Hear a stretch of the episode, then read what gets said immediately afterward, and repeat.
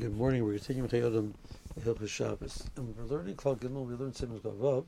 We left off with the question: in a scenario where the, the person is using the machine uh, to accomplish the malacha, it's a person chayav for Chilul Shabbos.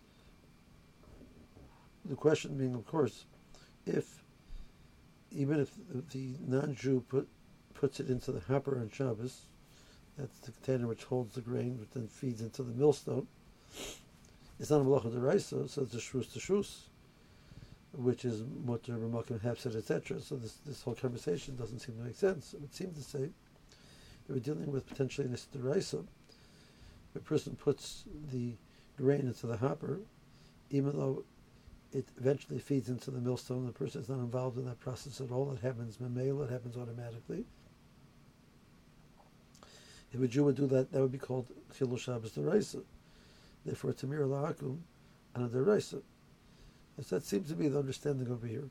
Now, the Magen Avraham, however, in the end of Simulation Bays, in Sivkatan uh, Chav, uh, suggests uh, Timur Shat in the Gemara that the, the case there was a Xera Xera type of situation, because the person would not be chayiv in that situation.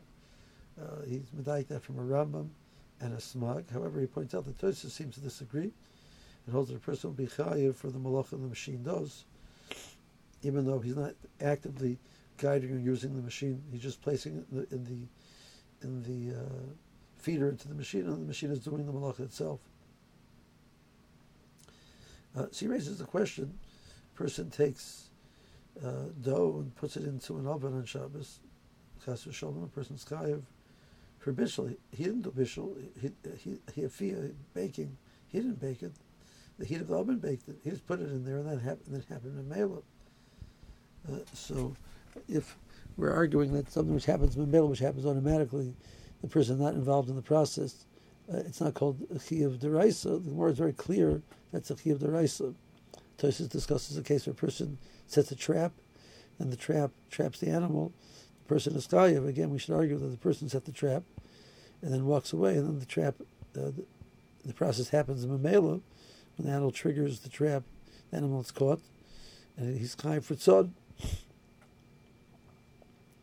So Magen Avraham seems to say it's a machlokes. Uh, there is a sefer called Even HaOzer, and the Even HaOzer is actually found in Simon Shin Chav Ches, which deals with the halacha of Refu and Shabbos, and discusses the issue of putting a leech on a person's body. The leech, where the, the theory was it would suck out the bad blood and the person would recover. That was the process of leeches. Uh, so the question is, uh, what type of malacha is putting a leash on a person's body? And drawing blood from somebody in Shabbos is malacha deraisa of chabura of of uh, being chayvel of the person making making a wound. So putting the leech, but the other hand, the leech does it itself. The person doesn't do it. When Rashi says it's very clear whether that's called malacha deraisa. So taking the different abilities, force, power, uh, characteristics of various different machines or animals and using that to one's benefit on Shabbos, sort of taking control of it and using it uh, is a of deraisa, even the person does not actually do the malacha themselves. There's a Ramban in the last parak of Sefer Shabbos says that even though we know the malacha of mechamer, of leading an animal, animal to, to work, is only a lav in the Torah, it's not skila, but the person actively directs the animal and makes the, sure that the process of the malacha is being done, the person is using the power of the animal to accomplish the malacha, and the person will be chayiv skila. It's a full-fledged skila Shabbos. So the assumption of many poskim is not like this Magen Avraham, um, that the person takes the various different koiches which exist in the bria and sort of harnesses them uh, to, to accomplish his bidding by setting up the arrangement that it'll happen that's called the person is doing the malacha, and therefore whatever happens afterwards, the person will held, be held responsible for chilul Shabbos.